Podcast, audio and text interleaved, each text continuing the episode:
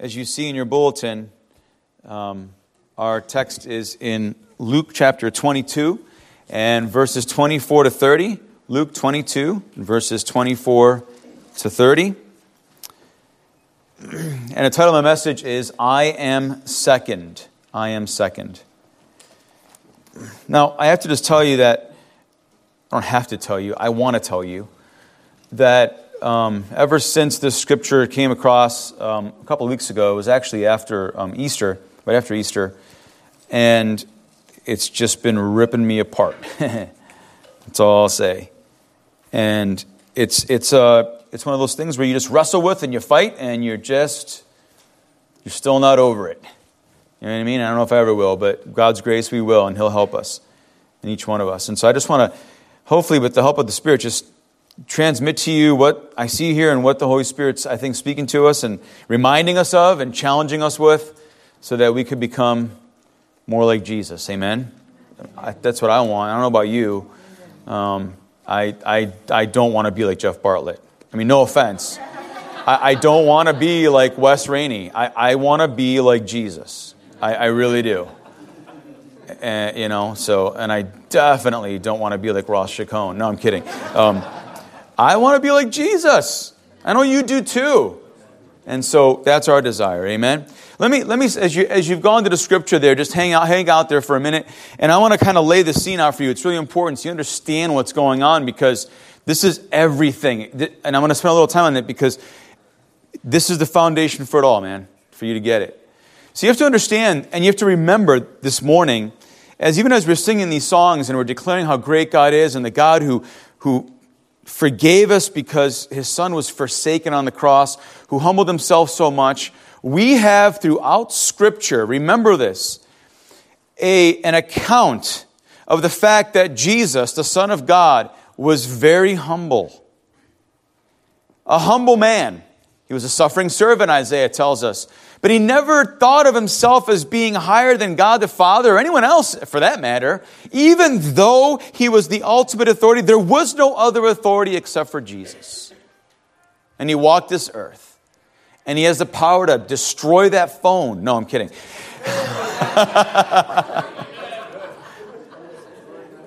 Scripture records. Listen, this is really important. If you look in the Old Testament and into the New and you take it all together, Scripture records prophetically and historically that Jesus was a humble man. There's no way around it. The humble life of Jesus is documented from, in these pages from beginning to end. And the Gospels tell us specifically that Jesus demonstrated greatness through humility, being humble. You know, it doesn't, it doesn't mean, as I mentioned earlier, that he's not the ultimate authority, but it demonstrates over and over that through humility, he was great and God exalted him. Amen? And our text is, is exactly such a scene, and it leads us to that. And, and, and let me a little more groundwork here before we read our text. You know, what's happening here in, in verse 24 of Luke's Gospel 22 is that just four days prior to this, Jesus, as we just celebrated Easter, what a great time of the year, right? With, with Palm Sunday and the Resurrection Sunday, and Jesus dying for our sins on Good Friday and rising again. And what a great thing. And of course, for us, every day is Easter. Amen. Praise God. He's alive and He lives in us. Now, the thing is, he walks in four days before this into Jerusalem after three and a half years of ministry. And as we heard a few weeks ago, he didn't ride in on a stallion with an army all around him. He came in alone. Well, I mean, alone, relatively speaking, on a donkey. Pretty humble. Really humble, actually, by comparison to the arrogance and the pride and everything else and, and that was going on with people around him and the government and the religious leaders and so on and so forth. There was not a stallion or an army with him. He came in on a donkey humbly. You know, he invites his disciples a couple days later to the Last Supper when he's going to have the last Passover with them and then he'll be betrayed. And he knows that. And listen, just a little side note. You may remember that on Palm Sunday, I made mention, and you've probably heard this before too, that Jesus, before he walks into Jerusalem, he asks his disciples to do something. What does he ask them? Go and untie a colt, a donkey, go and untie. And if somebody asks you, well, what are you, what are you taking that colt for? What are you taking that donkey for? All you got to tell them is the Lord needs it. And it's, it's exactly what happened. And he goes, they go, and they go to get this so Jesus could ride into Jerusalem. And somebody asks them, they tell him exactly what Jesus said. It all works out. Now, what happens here, too, just a couple days before this, uh, this Passover here, is that Jesus asks his disciples to go and to prepare for the Passover dinner in an upper room.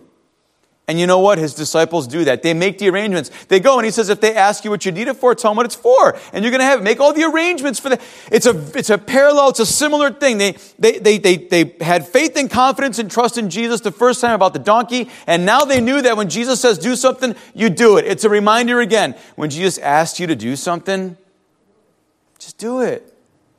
it it's the right thing to do and it always has the right outcome that is the best and glorifies God, and then you get the trickle down benefits of it all the time. Amen. Do what Jesus says. So, Jesus, they make arrangements, and now, as they're eating, and in John chapter 13 is a long, it, talks a lot about it, but in John 13, they're sitting here, and Jesus, they're, they're having their meal, and Jesus, as he's reclining at him, he gets up, he rises. And you know this as well. And while they're eating, he goes over and takes a towel, puts it on his waist, and he starts washing feet. Now, he comes in on a donkey. Oh, by the way, he was born in Bethlehem, and he didn't. He wasn't born, you know, in a hospital with a with a unit that takes care of babies like we have nowadays. Because babies today are treated like kings compared to what Jesus went through.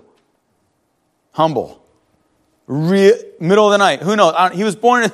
Hidden away in a stable, as we say, in the inn there. Humble. And now he's sitting there and he bends down, he's washing their filthy feet. You know what? It was the job of a lonely or a lowly household servant to do that, and Jesus does it.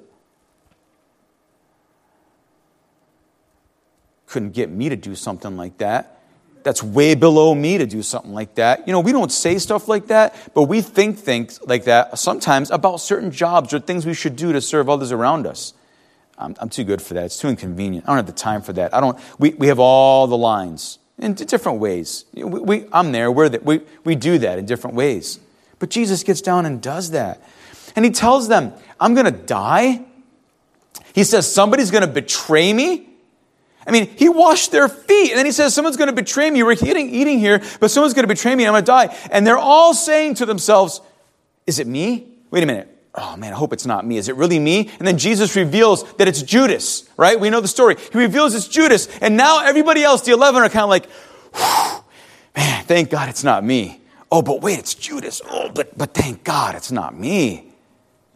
I mean, I'm just, let's just be real about the, the circumstance here and what could have been going on in their mind. And, and now it's, oh, it's Judas. It's not me. Great. I'm glad it's not me. And Judas runs out as Jesus says, go and do your thing.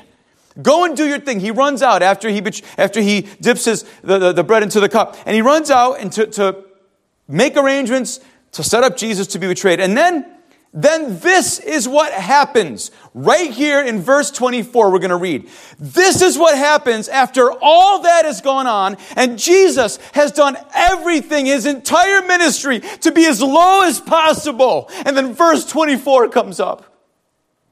Verse 24. Let's read it together. This kills me, but I'm going to read it. We have to read it. Verse 24. And there arose also a dispute among them as to which one of them was regarded as the greatest.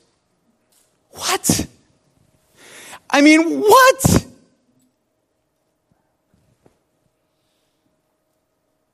He just washed their feet he just said he's going to die for them. One of them would trade them, and he was right, and he runs out. And they turn around the next verse, if you read Luke's account, and they're fighting about who's the greatest and who should be in the first place, who should have prominence, who should have more authority, who should have a better seat in the kingdom, whatever it is. It blows my mind and it convicts me at the same time, and I can't even believe that I can read that in Scripture. And there arose a dispute among them. You know what they did? Verse 24, They had a fight about who's number one. Who's number one? Is it me? They just, they just had, think about this. They had the question and they said, Is it I, Lord? Oh man, please don't let it be. And then all of a sudden, here it creeps up. Here's that pride. Here's that relief because it's not me. Oh, I'm not the betrayer. It's, it's, it's Judas. Oh man, I feel bad for him, but okay, at least it's not me. And then right away, I'm better than you. No, you're better than me. No, listen. Andrew looks over to John and says, listen, no, no way. Because I was one of the first ones to be called. There's no way. No, and then Peter says, but listen, I was on the Mount of Transfiguration and I was there with all the glory of God. What are you talking about? There's no way. I'm better than you. And then Peter says, and on top of that, guess what? I walked on water and you didn't. I'm number one. I'm greater. My experiences are deeper. I've had more experiences. My wisdom is greater. I've been a Christian longer. I've done this. I've done this. My vocation with this and that and the other. And I, I, I'm, I'm wise.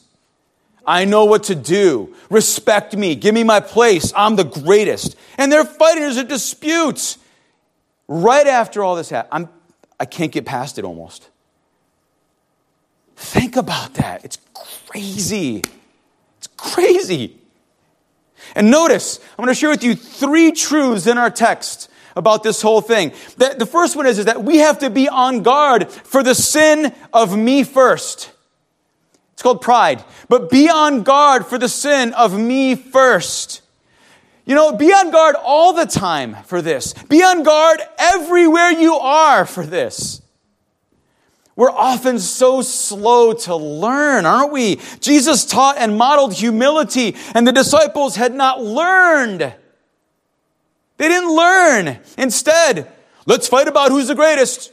No, it's me. No, it's you. No, my ancestry's better. No, my, they were more faithful Jews. No, what? Come on, stop it. You know, this word dispute in the Greek, very simple. This is what it means. It means to love contention. It means to love to argue. And then specifically here about who's the best. Now, we don't do this, and even in this context, it may not all have been verbal. There are passive aggressive gestures and attitudes that speak that very loudly when you're around people, oftentimes. But it's still about, I'm number one. I want to be the greatest. And they're fighting about this, and we can fight about this. The desire for greatness, recognition, self esteem, building was nothing new. That's, that was nothing new. I mean, that, that started right after Adam and Eve fall. Even as they're making that decision, I'm number one, seeped in, came in, they bit it, and that's what they did. And they tried to usurp God's power. That's what they were really doing. That's what was going on there. This happened before. And the Gospels record that this isn't the first time this happened with the disciples either. We'll get there in just a little, in a minute. As I mentioned, Peter, James, and John experienced the glory of Christ at his transfiguration. And they could easily, all three of them say, but look at me. No, we're all equal. But wait, how are we going to split it up? One of us has to be better. The disciples suffered from something very tragic. They suffered from lambs. Did you ever hear of lambs? L A M S. Did you ever hear of lambs? None of you have ever heard of it?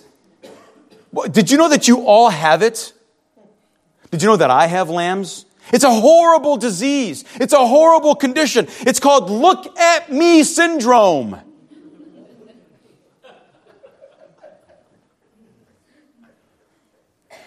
And you know the thing about lambs is that it is hereditary.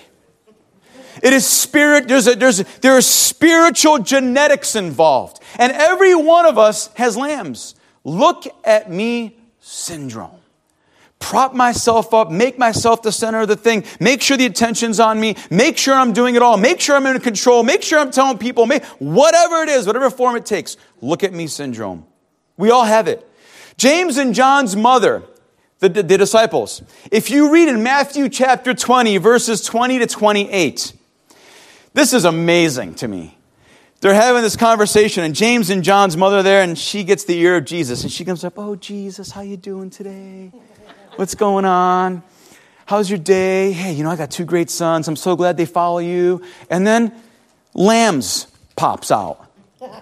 And she goes, Hey, Jesus, you know, by the way, you know, if you could just find it in your heart, you know, because my guys are great, could they each have a seat next on either side of you on the throne in heaven? That's called lambs. That's called lambs. Look at me syndrome. It, the apple doesn't fall from, from the tree, so the disciples are doing exactly what their mother taught them, and their mother did what her mother taught her, and her grandmother did what her father did, and all the way to Adam and Eve. Look at me syndrome. No wonder they disputed and wanted to contend and, and be contentious about who's number one. Be on guard for the sin of me first. Be aware that you struggle and suffer from lambs you and me, even now. Be on guard. That's the first truth. Secondly, the second truth is this, is that Jesus' standard of greatness is different than ours. It's different than ours. You know, in a nutshell, this is what Jesus' standard for greatness is. I am second. Second to him and everyone, I am second. It's not about you. It's never about you.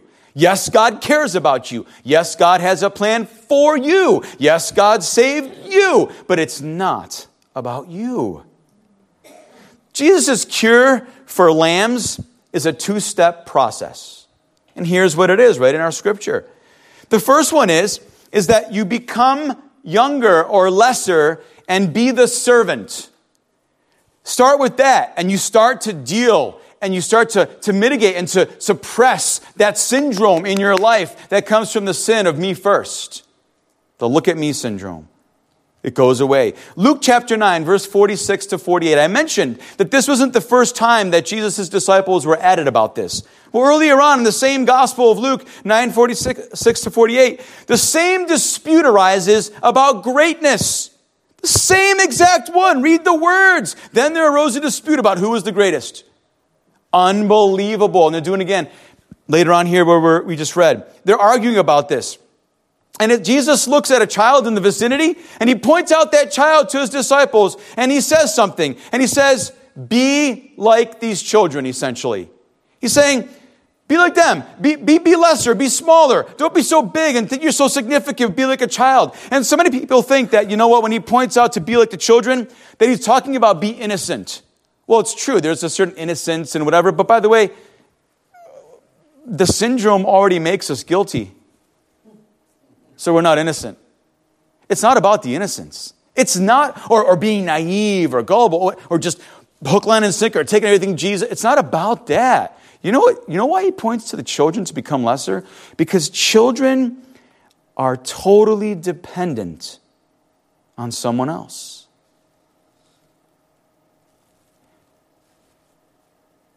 They're dependent.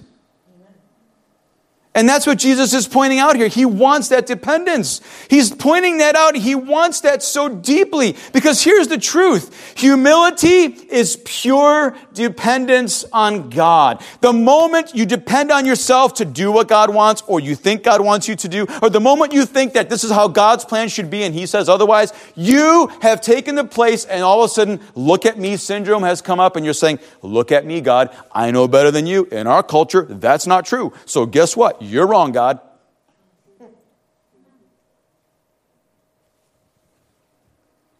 Self sufficiency comes in, my ideas. And Jesus says, total dependence, man. That's, what, that's where humility comes.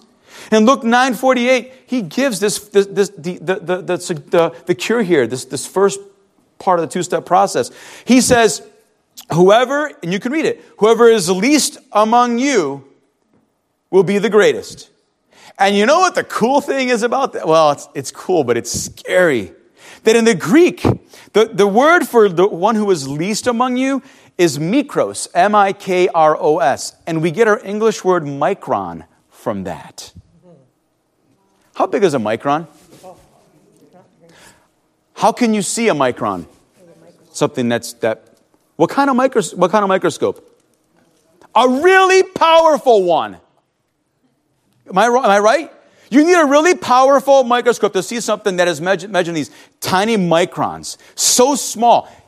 He's saying if you're going to be anything, you got to be basically invisible. Oh, God forbid. No. I mean, everyone's got to know about what I do. They got to know that my cause is good. They got to know that I'm serving Jesus. They got to know that I'm going to tell them about Jesus. They got to know that I, whatever, you fill in the blank. No, you get out of the picture and let Jesus be the one who's first. And others, not you, you become microscopic, become the least. Oh, but that's just so demeaning, Pastor Bob. That's so mean and rude. No, we, don't, we got to build people up. Don't, don't show me in the Bible where we see any of that. I'd love to have that conversation with you because Jesus says you become microscopic to be great. John 3:30. John the Baptist is preaching and he's, and he's baptizing people, and he knows that Jesus is coming. He says, There's somebody coming. I'm not even worthy to unbuckle his sandals. And then Jesus comes and he baptizes him. And as soon as he baptizes him, Jesus' ministry is going to be initiated. He starts going toward that, that direction. And John says something because he realizes that the words Jesus are going to speak are way greater than his. They realize that he's God himself, he's the Lamb of God, taking the whole thing, right? And you know what he says in verse 30 of chapter 3? He said, he must increase, but I must decrease. He must become so big that the whole world sees him, and I just need to become microscopic. I need to just get out of the picture and give way to him. Mark 10, 10 chapter, uh, chapter 10, verse 45, Jesus said that the Son of Man did not come. Jesus is saying he came not to be served, but to serve and to give his life as a ransom for many. Philippians 2 3 says this. He says, God, uh, I'm sorry, in Philippians 2 3, I'm, I'm, I got to find it. I was in Ephesians, but I'm in Philippians now. Philippians chapter 2, verse 3. This is what Jesus says, or uh, Paul says. Do nothing from selfish or empty conceit, but with humility of mind, let each of you regard one another as more important than himself. Those are my, those are my words. Those are the words of Paul, and he's writing that because that's what Jesus modeled. And now Paul wants to do that, and he says, we got to do the same thing. That's how we're Christ like. Think of others as better than yourself. Jesus served and he did that. And you know what? You know what's so clear in Scripture? It's so clear in Scripture, and God is clear in Scripture, that our self, that a positive self image is not our problem. Not having a positive self image is not the problem. Our problem is that we think too much of ourselves and less of others, not to mention God. You want to cure lambs? Become lesser and be a servant. Secondly, suffer for Jesus now and you'll rule with him later. It goes hand in hand. When I say suffer, I'm not saying look for opportunities to beat yourself over the back or put yourself in a situation so people pound you and ridicule you. I'm not saying that. I'm just saying that you stand up for Jesus. You humble yourself. You, you serve humbly and, and you take it, whatever comes your way. You stand up for the truth and whatever comes, you take it. You just like Jesus did and you stay humble about it, but you stay in the truth and you keep going. Suffer for Jesus now to rule later. Verse 28 says, Jesus says, You have continued with me in my trials. Even the disputing disciples, they have remained with Jesus through all the stuff that he has gone through, especially from the religious leaders, all the persecution he got. See, because suffering leads us to dependence, doesn't it? When we go through a hard time, it leads us to dependence upon God. And, and then we need help and we need aid. I'm so glad nobody here suffers. And that we need help and we cry out to God and He aids us. The Christian life is not convenience and consumerism. It is dying and suffering. That does not sound good today, but that's the truth and it's the Bible and that's the gospel and it's Jesus' words. Amen. All we worry about is convenience and consuming. What about dying and suffering so we can depend on Jesus? Romans chapter 8, verse 17, 16 and 17. The apostle Paul says this. He says, the Spirit himself bears witness with our spirits that we are children of God. And if children, then we're heirs also, heirs of God and fellow heirs with Christ. If, if indeed we suffer with him in order that we may also be glorified with him. It's not, it's, this is the truth. It's not, it's not me. I'm not making this up. I don't want to even like almost accept this in my, in my naturalness. There's going to be suffering, and then there's glory for it. Jesus said it, and Paul said it. Suffer for Jesus now, and you ruin with him for later. No, but instead, we go back to lambs and we don't do the second part by suffering, and we take all the suffering away by letting look at me syndrome rise up, and then we do everything we can to make everything convenient, easy, pleasant, where there's no ridicule, no criticism, nothing, and we just, the path of least resistance. Lambs doesn't get cured that way. Thirdly, the final truth I want to share, and it's brief, is that Jesus promises that humble servants will be great. I don't even have anything to add to that because that's what Jesus says. If you look at verses 29 to 30, he says there that he will grant them a kingdom which will be in the future because they have stayed with him and they're his. He will give them a, a, a, seat at his table in the kingdom of God. Revelation 7 and 19 tells us all that. Here's, here's their mother wanting them to sit at either side of Jesus. Jesus says, listen, I'm going to you, you do all this. You stay humble, you, you become little, you serve, and one day you're going to be sitting at the table with me and we're going to rule and reign together. It's coming, just not right now.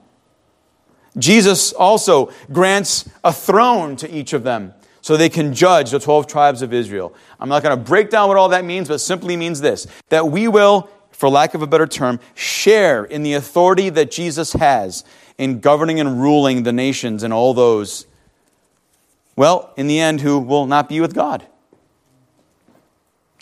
It's a very broad, generic way to state it. But we're going to, I don't know how it's going to look, but that's amazing stuff. So you want to be first and have authority? It's coming one day if we stay there. I'm going to ask Andrew to cue up that video, and I want to read one verse. 1 Peter 5 6 says this Peter says this Humble yourselves, therefore, under the mighty hand of God that in due time, due time, at the right time, at the appointed time, he might exalt you. Who exalts us? He does. He does. And they strive and they live to do exactly this, to make known the message that they are second. It's, it's, it's, you're, you're never first. Let me just put it that way. You're second. God's first. And if you love God, you do what Paul said in Philippians, you think of others as better than yourself, then it's you. You're second always.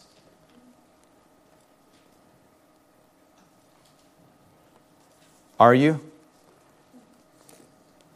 If you're struggling with that syndrome, lambs, there's a cure. Humble yourself before the Lord. Start serving. Think about others. And the symptoms that come with lambs start to be mitigated and they fade away. Maybe you think you don't have lambs. I simply ask you to wake up and realize that it's in all of us. It's a syndrome we all struggle with. And God wants us to be second. Amen? Let's pray. Lord, thank you for this word this morning. Awaken our hearts, Lord, and open our minds to fully grasp and to understand what you're doing, Lord, and we can only do that with the aid of your Holy Spirit. Lord, please help us to be on guard from the me first attitude, and Lord, help us to, Lord, know the cure for look at me syndrome. Thank you that you taught us what humility is and what servanthood is like. Lord, we need your help to be like you. Go with us today, Lord, and as we hold to this truth, Lord, help us to hang on to that promise that, Lord, if we suffer with you and we humble ourselves, God, that you're going to exalt us at the right time. May it all be for your glory and for your honor. In Jesus' name, amen. Amen.